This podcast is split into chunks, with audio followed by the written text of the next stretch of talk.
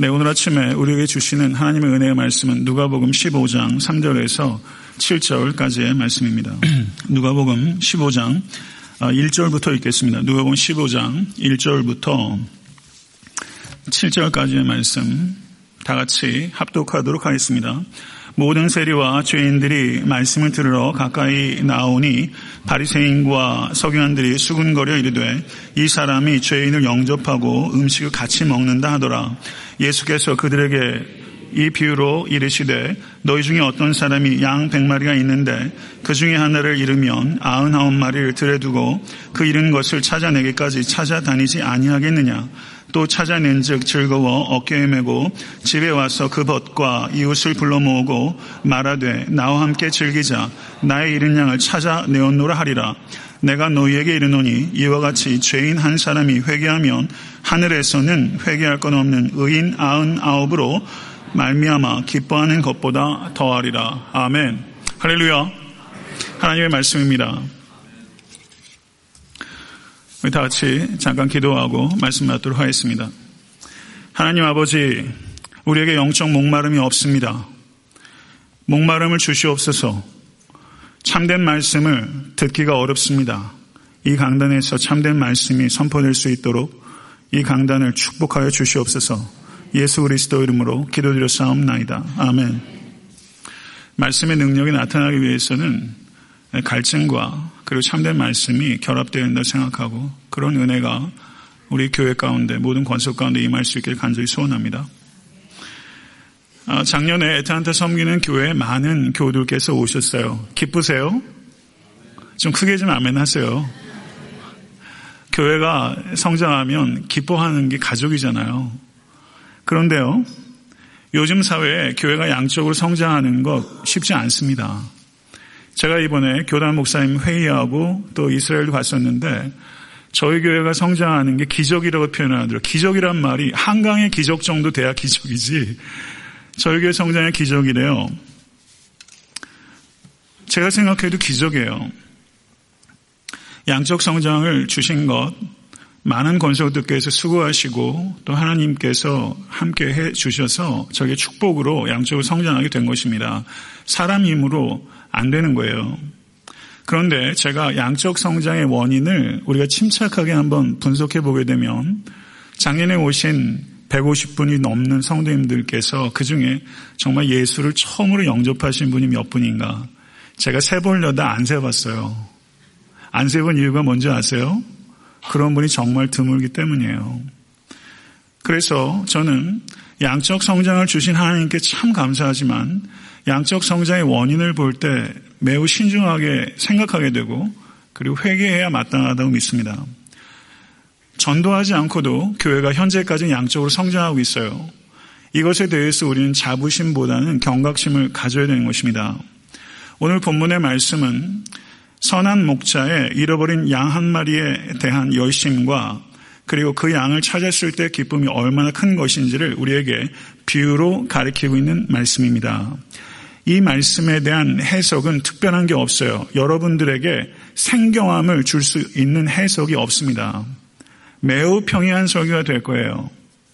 그렇지만 여러분과 저의 마음이 뜨거워질 수 있게 되길 간절히 바랍니다. 오늘 잃어버린 양의 비유는 15장 전체의 문맥 속에서 이해됩니다. 잃어버린 양의 비유 다음에 잃어버린 동전의 비유, 그 다음에 잃어버린 아들의 비유가 세 가지 비유가 연이에 나오면서 15장 전체를 차지하고 있습니다. 15장 전체를 차지하고 있는 감정은 기쁨입니다. 기쁨이 충만합니다. 잃어버린 양을 찾은 기쁨, 잃어버린 동전을 찾은 기쁨, 잃어버린 아들을 찾은 기쁨, 이 기쁨이 12번이나 표현되고 있어요. 기쁨이 충만해요. 여러분의 삶 가운데 이런 기쁨 충만하시길 간절히 바랍니다. 세 개의 비유는 동일한 주제를 말하고 있습니다. 그 주제는 잃어버린 바 된 것이 얼마나 비참한가. 그리고 이런 버림받은 영혼을 찾는 것을 하나님께서 얼마나 기뻐하시는가. 이것이 주제입니다. 그런데 동일한 주제를 전달하고 있지만 이 세 가지 비유는 각각이 가지고 있는 특징이 있고 각각의 비유가 기여하는 바가 다른 것입니다. 그것을 우리가 구별해야 될 필요가 있습니다. 예수님께서 한 개의 비유로 구원의 모든 국면을 설명하지 아니하시고 세 개의 비유를 가지고 구원의 총체적인 조감도를 우리에게 보여주신 것입니다. 저는 주님께 감사합니다. 세 가지 비유를 통해서 서로 보완하면서 구원의 가장 아름다운 밑그림을 제시하고 있는 것이 복음의 총체적인 그림을 제시하고 있는 것이 누가복음 15장의 비유들입니다. 마치 하나의 명곡을 연주하기 위해서 여러 개의 악기들이 동원되는 것처럼 지금 하나의 곡조를 연주하기 위해서 세 개의 비유라는 세 개의 악기들이 동원되고 있는 것입니다. 이 각각의 독특한 음색들을 들을 수 있게 되기를 바랍니다. 잃어버린 양의 비유는 성자 예수님께 초점을 맞추고 있다면 잃어버린 동전은 여인이에요. 잃어버린 동전의 비유는 성령 하나님께 초점을 맞추고 있다고 볼 수 있고 잃어버린 아들을 찾은 아버지의 비유는 성부 하나님께 초점을 맞추고 있다고 볼 수 있습니다. 잃어버린 영혼을 찾는데 성삼일체 하나님께서 모두 전력을 다해서 잃어버린 영혼을 찾고 계시고 그리고 성삼일체 하나님께서 그 영혼을 찾았을 때 기뻐하신다는 것입니다. 바로 여러분에게 일어난 일입니다. 저에게 일어난 일입니다. 이것을 믿으십니까? 이것을 말하고 있는 것입니다. 그리고 누가복음 15장의 세 개의 비유들은 어떻게 잃어버린 바가 될 수 있는가를 우리에게 설명하고 있습니다. 잃어버린 양, 잃어버린 동전, 잃어버린 아들은 각각이 중복되는 의미가 있지만 서로 다른 부분이 있습니다. 제가 양띠입니다. 네. 양이요. 나는 목자를 반드시 떠날 거야 라고 말하면서 반역의 의지를 가지고 목자를 떠나는 양은 없습니다. 눈앞에 당장 있는 좋은 풀들을 먹고 야금야금 먹다가 조금씩 조금씩 목자로부터 떨어지고 양떼로부터 이탈하게 되는 것입니다. 우리가 목자로부터 떠날 때 어떤 뚜렷한 반역의 의지를 가지고 있지 않더라도 내 안에 있는 충동, 내 안에 있는 감정, 느낌, 이런 것에 충실해서 야금야금 따라가다 보면 길을 잃게 된다는 것입니다. 그렇게 길을 잃는 사람이 있다는 것입니다. 두 번째는 잃어버린 동전입니다. 잃어버린 동전은 세계의 비유 가운데 생명이 없는 물건입니다. 동전을 여인이 소중히 했을 겁니다. 그런데 어떻게 하다 떨어뜨렸어요. 떼구르를 굴러서 어딘가 눈에 보이지 않는 곳에 굴러가서 파르르 떨다가 중력 때문에 납작하게 엎드려진 것이죠. 그래서 찾지 못하는 거예요. 물리적인 중력이 있는가 하면 세상의 중력이 있습니다. 우리를 끌어당기는 게 있어요. 환경이 우리를 끌어당겨요. 고난이 우리를 끌어당겨요. 그런 중력에 저항하지 못하고 파르르 떨다가 그냥 바닥에 몸을 깔아버리는 동전처럼 저항하지 못하고 그냥 세상에 환경에 굴복해버리는 사람, 그래서 길을 잃어버리는 사람. 그 사람이 잃어버린 동전입니다. 세 번째는 잃어버린 아들입니다. 적극적으로 반기를 듣고 적극적으로 배반할 것을 계획하고 아버지의 통치를 벗어나서 자기 뜻대로 자기 마음대로 살겠다는 적극적인 의지를 가지고 반역하는 죄인. 이렇게 잃어버린 바 되는 사람들이 있습니다. 이렇게 사람들은 하나님을 떠납니다. 성도 여러분, 이것이 그리스도 밖에 있는 모든 영혼들의 영적 실체입니다.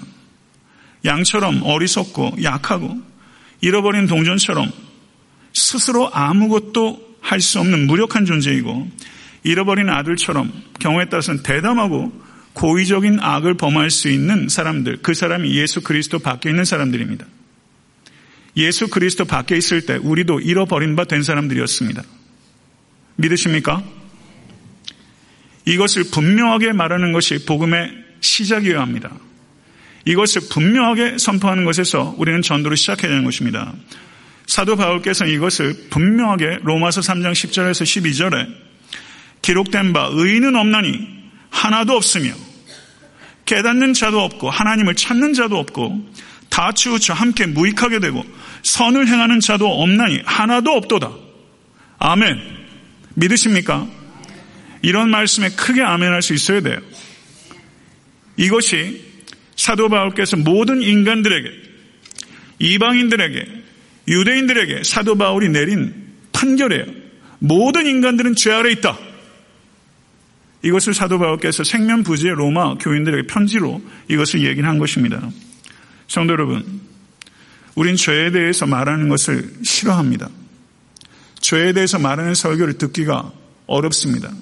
회중들도 그런 설교 듣고 싶어 하지 않습니다. 일주일 내내 힘들게 살다 왔는데 그런 설교 듣고 싶어 하지 않습니다. 성도 여러분, 예수 그리스도 밖에 있는 사람들의 영적 실체는 그 사람이 아무리 고향인이든 아무리 도덕적 인간이든 여한 삶의 여건과 상관없이 하나님의 진노를 피할 수 없는 죄의 지배 가운데 있는 인간입니다. 믿으십니까? 이것을 진심으로 받아들이십니까? 인간의 가치는 자신이 죄인 됐다는 것을 부정하는 데 있는 것이 아니라 자신의 죄를 깨닫고 죄인됨을 인정하고 하나님 앞에 진심으로 통회하고 회개할 때 비로소 인간의 가치가 주어지는 것입니다. 회개한 인간이 가치가 있는 것입니다. 이것을 진심으로 믿으시겠어요? 회개하지 않은 인간에게는 가치가 없는 것입니다. 15장 1절에서 2절의 말씀을 보시면 예수님께서 세 개의 비유로 가르치시게 된 배경을 이야기하고 있어요. 예수님께서 가르치신 세 개의 비유들을 들었던 오디언스들은 바리새인들과 서기관들, 세리와 죄인들 그런 사람들이 지금 많이 있는 것입니다. 모든 세리와 죄인들이 말씀을 들으러 가까이 나오니 바리새인과 서기관들이 수근거려 이르되 이 사람이 이 사람이로 번역됐는데 실제 성경 원어는요.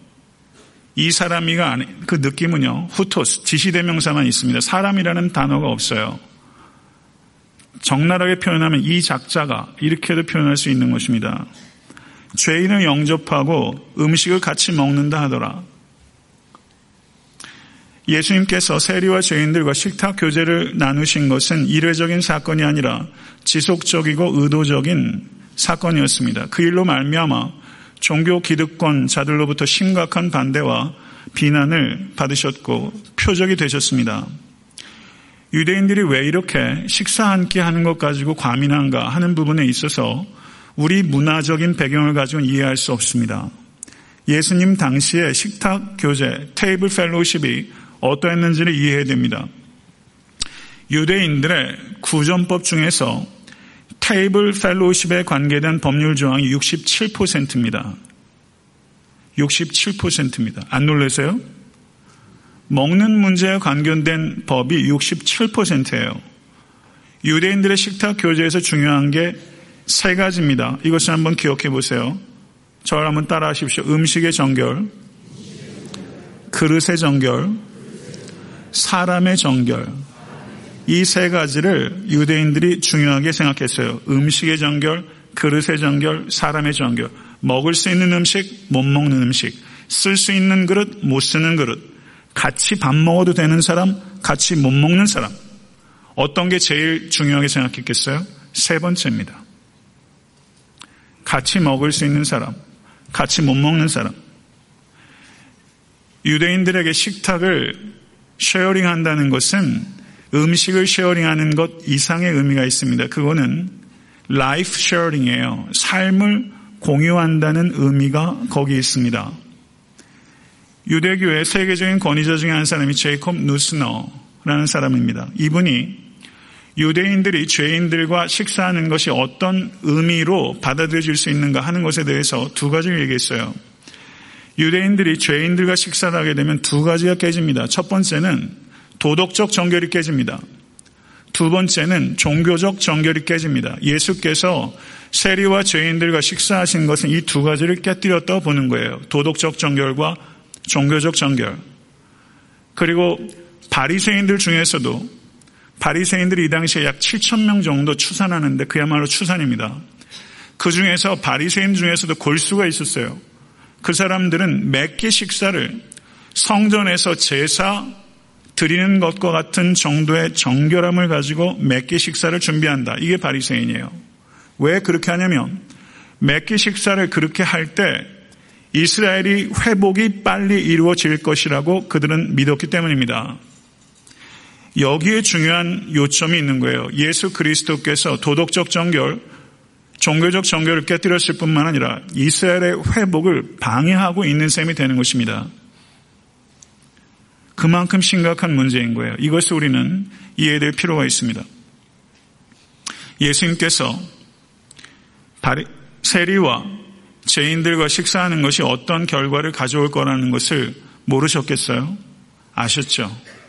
어떤 비난을 받을지, 어떤 박해를 받을지 충분히 예상하셨습니다. 그러나 예수님께서는 그들과 식탁 교제를 가지셨어요. 이러한 행동에는 용기가 필요한 것입니다. 예수님께서 십자에 달리시기 직전에 배단이 시몬, 문둥이 시몬이 예수를 위해서 식탁을 베풀었어요. 그 식탁도 용기 있는 행위입니다. 오늘 본문에서 예수께서는 그와 같은 용기를 가지고 이 식탁을 베푸신 것입니다.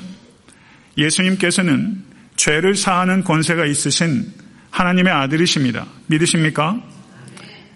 예수님만이 죄를 사하실 수 있는 권세가 있으십니다. 이것에 대해서 선언하셨을 때, 중풍병자를 고치셨을 때, 참나마도다. 그때 사람들이 수근거렸던 것을 여러분들이 기억하실 것입니다. 그 일이 있은 후에 레위 마태를 부르시고 세리와 죄인들과 식사했다고 처음 언급하고 있는 것이 마가복음 2장이고 누가복음 5장입니다. 성도 여러분, 복음을 증거한다는 것은 말만 가는 것이 아니라 존재가 가야 되는 것입니다. 복음을 전한다는 것은 그 복음을 믿고 영접한 사람이 같이 어울릴 수 있는 공동체를 주는 것입니다. 이게 복음입니다. 만약에 복음만 가고 공동체를 주지 않는다면 이것은 있을 수 없는 것입니다. 예수께서 세리와 죄인들에게 복음을 증거하셨다는 것은 곧 그들과 공동체를 이루신다는 것을 의미하는 것입니다. 이 두 가지가 분리될 수 없습니다. 그렇다면 이 땅의 교회들의 모습은 어떠합니까? 이 땅의 많은 교회들이 세리와 죄인들, 이 시대의 세리와 죄인들을 찾아가기는 하며 그들에게 복음을 증거하고 있으며 더 나아가 그들과 식사하고 있습니까? 교회가 세상에서 외면받아 마땅한 사람들, 세리와 죄인들은요, 외면받아 마땅한 사람들이었습니다. 충분히 그럴 만한 요소가 있던 사람들이에요. 그러나 예수께서 그들에게 기회를 주시고 관용의 테이블을 베푸셨어요. 이게 그리스도께서 가신 길이고 그 길을 그리스도의 몸인 교회가 하기를 원하고 계십니다. 저는 성경을 얘기하고 있습니다. 시대가 바뀌어도 이건 불변의 진리입니다. 저는 에탄타 섬기는 교회가 세리와 죄인 같은 이들에게 관용과 기회, 식탁을 베푸는 공동체가 될 수 있기를 원합니다. 실제적으로 어떻게 해야 하는가 하는 부분에서 고민하고 실천할 수 있어야 됩니다. 바리새인들과 서기관들이 비난을 했는데 그 비난의 요지는 예수께서 죄인을 영접하셨기 때문입니다. 성도 여러분, 그들이 비난하는 바로 그 일을 하기 위해서 이 땅에 메시아가 오셨습니다. 건강한 자에게는 의사가 쓸데없고 병든 자에게라야 쓸데있나니 내가 의인을 부르러 온 것이 아니오 죄인을 불러 회개시키러 왔노라. 이것이 여러분에게 굿뉴스가 될 수 있기를 간절히 바랍니다. 이 비난의 측면에서 예수께서 첫 번째 비유로 자신의 행동에 대해서 말하고 복음을 드러내십니다. 너희 중에 어떤 사람이 양 100마리가 있는데 그 중에 하나를 잃으면 아흔아홉 마리를 들여두고 그 잃은 것을 찾아내기까지 찾아다니지 아니하겠느냐. 아흔아홉 마리의 안전을 내팽개치고 한 마리 양을 찾으러 간다는 것이 그게 지혜로운 일입니까? 그런 생각할 수 있죠. 이 의미는요, 아흔아홉 마리를 내팽개치고 한 마리를 찾으러 갔다는 의미가 아니라 아흔아홉 마리에게 일상적으로 통상적으로 주었던 돌봄을 잠시 멈추고 아마도 동료 목자가 있었을 것입니다. 실제 상황에서는요. 의탁하고 한 마리 잃어버린 양에 대해서 집중적인 관심과 노력을 쏟아 부어야 한다는 것을 우리에게 가르치고 있는 것입니다. 성도 여러분, 한 마리 잃어버린 양, 그거는 산술적으로는 99분의 1이지만 마음에서는 99분의 1이 아니에요. 100분의 1이 아니죠. 성도 여러분. 선한 목자가 잃어버린 한 마리 양에게 그와 같은 관심을 쏟는 것은 극률 때문입니다. 그 극률은 잠시 우리의 마음속에 머물다가 지나가 버리는 동정심이나 연민이 아닙니다. 이 극률은 창자가 비틀리고 끊어지는 아픔입니다. 예수께서는 양 한 마리가 잃어버려졌을 때 그와 같은 통증을 느끼고 계신 것입니다. 그 통증이 가시지 않는 것입니다. 그렇기 때문에 그 잃어버린 양 한 마리를 찾기까지 또 찾고 또 찾고 또 찾으시는 것입니다. 이 선한 목자의 추적은 자비합니다. 그러나 집요합니다. 그 자비롭고 집요한 추적으로 말미암아 여러분이 찾아졌고 제가 찾아진 것입니다. 할렐루야. 믿으십니까? 그 자비하고 집요한 추적으로 우리를 찾아지셨어요. 인자가 온 것은 잃어버린 자를 찾아 구원하려 함이니라. 성도 여러분, 마가복 5장을 보시면 예수께서 광풍을 뚫고 거라사 지방으로 가셔서 군대 귀신 들린 자를 구원하십니다. 그를 찾으셨습니다. 한 사람을 구원하기 위해서 광풍을 뚫는 대가를 치르셨습니다. 그 사람을 구원하시기 위해서 돼지 2천 마리가 몰살됐습니다. 마을 사람들이 난리가 났어요. 돼지 2천 마리가 몰살한 일은 엄청난 기적이죠. 그래서 마을 사람들이 예수를 영접했습니까? 예수를 내쫓았습니까? 예수를 내쫓았어요. 사람이 옷을 벗고 돌로 자기 몸을 해하며 무덤에 있던 사람이 온전해져서 옷을 입고 제정신으로 앉아 있는데 사람들은 그 사람에게 관심이 없습니다. 2천 마리의 돼지에 온통 관심이 있는 것입니다. 잃어버린 영혼에 세상은 관심을 갖지 않습니다. 돼지 2천 마리에 관심을 갖습니다. 이게 세상만 그러합니까? 교회는 어떠합니까? 성도 여러분, 잃어버린 영혼에 대해서 아픔을 느끼고 계십니까? 한번 정말로 한번 생각해 보세요. 잃어버린 영혼에 대해서 절절한 아픔을 느끼는 목회자 만나는 것 쉽습니까? 잃어버린 영혼에 대해서 절절한 아픔을 느끼는 목회자가 있다면 목회가 쉬울 거예요. 그 마음이 없어서 목회가 어려울 수 있을 것 같아요. 제 생각은. 절절하게 잃어버린 영혼에 대해서 아픔을 느끼는 목회자가 되는 것. 저는 그 마음을 지킬 수 있는 것 자체가 목회의 성공이라고 생각합니다. 성도 여러분, 빌 하이벨스 목사님의 쓴책 중에 사랑하면 전도합니다 라는 책이 있습니다. 그 책의 챕터 2의 제목이 뭐냐면 저를 한번 따라하세요. 만남은 전도의 시작이다. 한 번만 더 따라해 보세요. 만남은 전도의 시작이다. 전도할 사람이 없다고 늘 많이 얘기를 하세요. 아틀란타의 크리스천도 20%안 됩니다. 10%에서 15% 정도밖에 안 될 거예요. 숫자가 현저하게 줄었어요. 불신자 많습니다. 불신자 만날 때마다 기억하세요. 만남은 전도의 시작이다. 만남은 전도의 시작이다. 양을 찾아내는 목자가 즐거움을 이기질 못해요. 양이 꽤 무거워요. 양을 그런데 들쳐매잖아요. 매고서 집으로 돌아와요.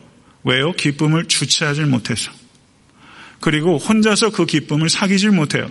나와 함께 즐기자. 나의 잃은 양을 찾아내었노라. 환호하고 있습니다. 기쁨이 너무 커서 가려지지가 않는 거예요.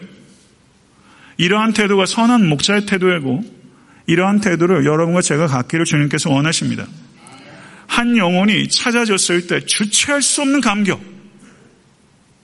스바냐서 3장 17절은 너의 하나님 여호와가 너의 가운데 계시니 그는 구원을 베푸실 전능자이시라.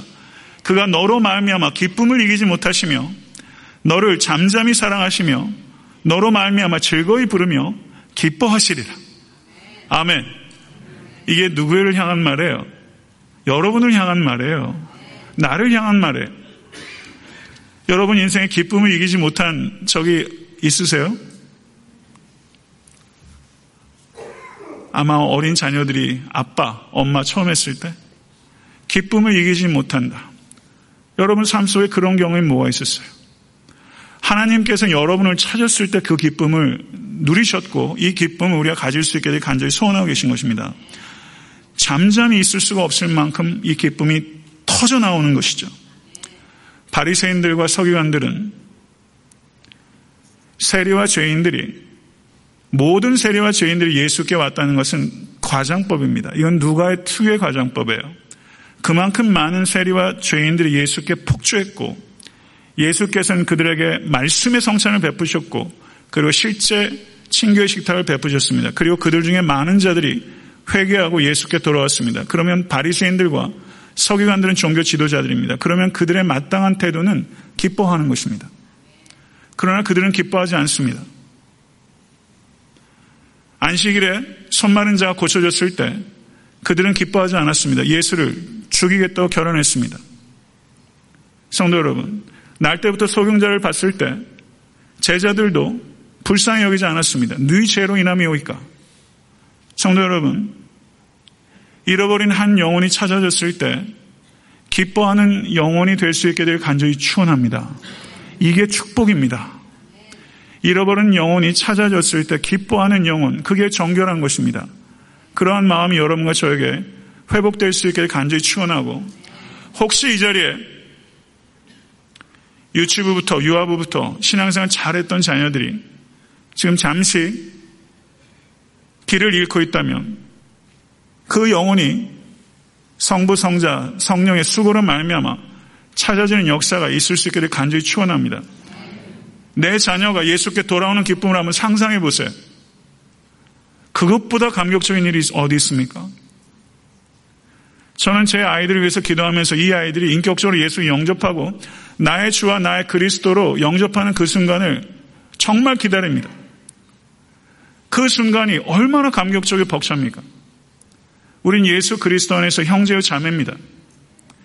내 자식에 해당되는 이 사랑이 그리스도의 피를 나눠 가진 형제 자매로 확장이 되고 불신자가 예수 믿어 구원 얻고 영원한 생명을 얻고 이 땅에서 육체를 위해 살지 아니하고 영원한 것을 위해서 경주하는 사람이 되는 것을 보는 것은 감격적인 것입니다. 이 감격이 우리에게 회복될 수 있게 간절히 추원합니다. 이러한 회복이 일어나고 있는데 바리새인과 서기관들은 수근거립니다. 하늘은 기뻐합니다. 두 가지 태도가 지금 매우 대조적으로 나타나고 있어요. 하늘은 기뻐하는데 종교 지도자들은 수근거려요. 여러분 이게 간단한 문제일 거라 생각하십니까? 하늘이 기뻐하는 것을 기뻐하는 성도가 적습니다. 하나님이 기뻐하신 일을 수근거리는 사람들이 많습니다. 이것을 분별할 수 있게 되 간절히 바랍니다. 하나님께서 원하시는 것을 원하고 하나님께서 기뻐하시는 것을 기뻐하고 하나님께서 애통해 하시는 것을 애통해 하고 하나님께서 하기 원하시는 일을 하고 주여 내가 여기 있사오니 나를 보내소서 그렇게 되기를 간절히 소원합니다. 그렇게 되는 것은 영적 분별이 없으면 불가능합니다. 하늘이 기뻐하는 것을 종교 지도자들이 수근거릴 수 있다는 것을 우리가 경각심을 가져야 되고 실제 그 일이 2000년 전에만 있었던 것이 아니라 지금 이 땅에 교회 안에서 너무나 많이 벌어지고 있는 것입니다. 내가 너에게 이르노니 이와 같이 죄인한 사람이 회개하면 하늘에서 회개할 것 없는 의인 아흔아홉으로 말미암아 기뻐하는 것보다 더하리라. 10절에서 주님께서 또 얘기하셨어요. 내가 너희에게 이르노니 이와 같이 죄인한 사람이 회개하면 하나님의 사자들 앞에 기쁨이 되느니라. 얼마나 기쁘시면 이렇게 두 번이나 어떻게 보면 채통이 없이 느껴질 정도로 말이죠. 나는 이러면 너무 기뻐. 이거를 주님께서 연거푸 말씀하시잖아요. 예수님께서 죄인들이 회개하는 것을 얼마나 기다리시고 죄인이 예수를 영접하는 것을 무한히 기다리시고 아무리 사악하는 사람이라 할지라도 예수님을 나의 주와 그리스도로 영접해서 죄를 떠나고 성령과 동행해서 하나님을 닮아가는 여행을 하는 것을 그리스도께서 성삼일차 하나님께서 얼마나 원하시는지 이거 모르세요? 오늘 설교 내용이 제가 여러분의 성경적 지식에 하나라도 뭐 새로운 걸 전달한 게 뭐가 특별한 게 있습니까? 중요한 거는요. 우리가 잃어버린 영혼에 대해서 그렇게 찾지 않는다는 것과 잃어버린 영혼이 돌아왔을 때 그렇게 기뻐하지 않는다는 데 문제가 있는 것이고 그만큼 우리는 병들어 있는 것입니다. 회개할 것이 없는 의인 아흔업 회개할 것이 없는 의인이 존재할 수 있습니까? 없습니다. 회개할 것이 없는 의인이라는 것은 스스로 나는 회개할 것이 없다고 자고하는 사람들을 예수님께서 반어적으로 꼬집은 것입니다. 내가 증언하노니 그들이 하나님께 열심히 쓰나 올바른 지식을 따른 것이 아니니라. 하나님의 의를 모르고 자기 의를 세우려고 힘써 하나님의 의에 복종하지 아니하였느니라. 자기 의의 심각성을 사도 바울께서 말씀하신 것입니다. 유대인들은 의로우신 하나님 앞에 자기 의로 설 수 있다고 생각했습니다. 신앙생활 오래 하면 오래 할수록 이 자기 의라는 이 병균이 우리 가운데 들어옵니다. 성도 여러분, 유대인들에게 필요했던 것은 의로우신 하나님 앞에 자기를 내세울, 자기 의를 내세우는 것이 아니라 의로우신 하나님 앞에 자기 의를 버리는 것입니다. 자기 의로 구원을 얻을 사람 한 사람도 없습니다. 자기 의를 버리실 수 있길 간절히 축원합니다. 자기 의를 안 갖고 계신 분 한 사람도 없을 거예요. 제게도 자기 의가 있어요. 제게도 아직 버려야 될 자기 의가 있습니다. 여러분들께서 버려야 될 자기 의를 이 시간 찾아내십시오. 성령께 간구하십시오. 내가 아직까지 버리지 못하고 있는 자기 의가 있다면 성령님 찾아내게 도와주시고 그 일을 버릴 수 있게 해달라고 기도하시고 오직 예수 그리스도의 의로 나를 덧입게 해달라고 기도하실 수 있게 간절히 바랍니다. 그래야 자유하고 그래야 겸손합니다. 구원을 얻기 위해서 죄인들의 요청되는 반응은 하나입니다. 회개하고 믿으라는 것입니다. 때가 찼고 하나님의 나라가 가까웠으니 회개하고 복음을 믿으라. 성도 여러분, 죄를 숨길 수 있습니까? 없습니까? 세상 법망은 피하는 사람 많더라고요. 21세기인데도 삭삭삭삭 잘 피해요. 아주 좀도둑만 잡혀요. 세상 법 잘 피합니다. 하나님의 법은 못 피합니다. 아담과 하와가 무화과 나무로 자기의 치부를 가리려고 했어요. 못 가렸어요. 자기의 죄를 숨길 수 없어요. 포기하세요. 하나님 앞에서 자신의 죄 숨길 수 없습니다. 죄를 회개해야 되는 것은 죄를 고백한다는 의미는 하나님께 내 죄가 이러이러하다고 정보를 드리는 게 아니라 하나님께서 이미 알고 계시는 내 죄를 하나님 앞에 인정하고 그 죄에 대해서 아파하고 그 죄에서 떠나겠습니다 하는 고백이에요. 이미 나의 죄를 알고 계신 하나님 앞에 나의 죄를 인정하고 아파하고 그 죄를 떠나겠다는 고백입니다. 이게 회개입니다. 성도 여러분, 인간의 진짜 문제는 죄의 문제입니다. 전의 전쟁이 아닙니다. 진짜 문제는 죄의 문제입니다. 죄의 전쟁의 문제입니다. 이 죄가 하나님과의 관계를 파괴하고 다른 사람들과 관계를 파괴하고 자기 자신과의 관계를 파괴합니다. 죄의 문제에 대해서 세상은 미워합니다. 죄의 문제에 대해서 간과하도록 가르칩니다. 그게 세상 문화입니다. 죄의 문제는 미워하거나 간과함으로 해결되는 것이 아니라 죄짐을 지어주시는 우리 주 예수 그리스도께 고백할 때 해결되는 것입니다. 아멘. 이것을 진심으로 믿으실 수 있는 여러분과 제가 되서 간절히 축원합니다.